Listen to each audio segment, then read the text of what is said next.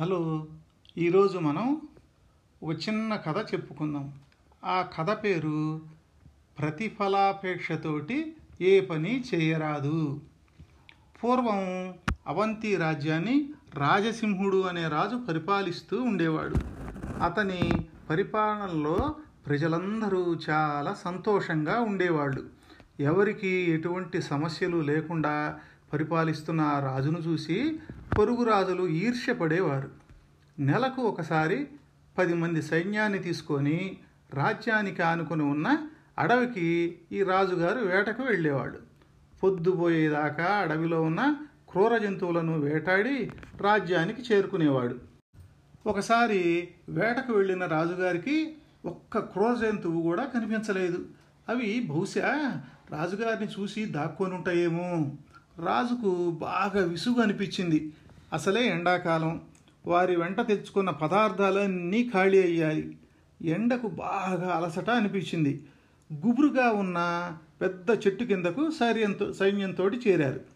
అక్కడ దగ్గరలో ఉన్న ఒక గుడిసెలో నివసిస్తున్న ఒక ముసలివాడు చేస్తున్న పనిని చూసి రాజుగారికి చాలా ఆశ్చర్యం కలిగింది. ఆ ముసలివాడు అక్కడ కొన్ని మామిడి తెంకెలు నాటుతున్నాడు. రాజు అతని దగ్గరికి వెళ్ళి నీవా ముసలివాడవు ఏమి ఆశించి ఈ టెంకెలు నాటుతున్నావు? ఈ టెంకెల నుండి మొక్కలు ఎప్పుడు రావాలి? ఎప్పుడు పెద్ద ఈ చెట్లుగా మారాలి? కాయలు ఎప్పుడు కాయాలి? ఇవన్నీ జరిగేదాకా నీవు ఉందామనే నీ ఆశ నీ ఆశ నెరవేరుతుందా? అసలే ముసలవాడు అయిపోయావు వయసు అయిపోయిన వాడివి అన్నాడు రాజుగారు. అప్పుడు ముసలివాడు రాజా నేను నాటుతున్న టెంకెలు నా కోసం నాటడం లేదు. మన తండ్రులు తాతలు నాటిన మొక్కల నుండి వచ్చిన ఫలాలని మనం నేడు అనుభవిస్తున్నాం. అలాగే నేడు మనం నాటే మొక్కలు ఫలాలను రాబోయే తరాల వాళ్ళు అనుభవిస్తారు అని చెప్పాడు. ముసలివాని ద్రో దూరదృష్టికి రాజు ఎంతో ఆశ్చర్యపోయాడు. అతని మంచితనానికి కానుకగా వంద బంగారు నాణ్యాలు ఇచ్చాడు. అప్పుడు ముసలివాడు రాజుతోటి ఇలా అన్నాడు ఓ రాజా చూశారా?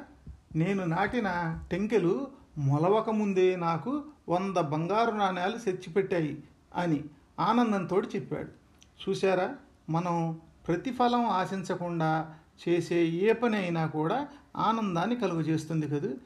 కథ కంచికి మనం ఇంటికి.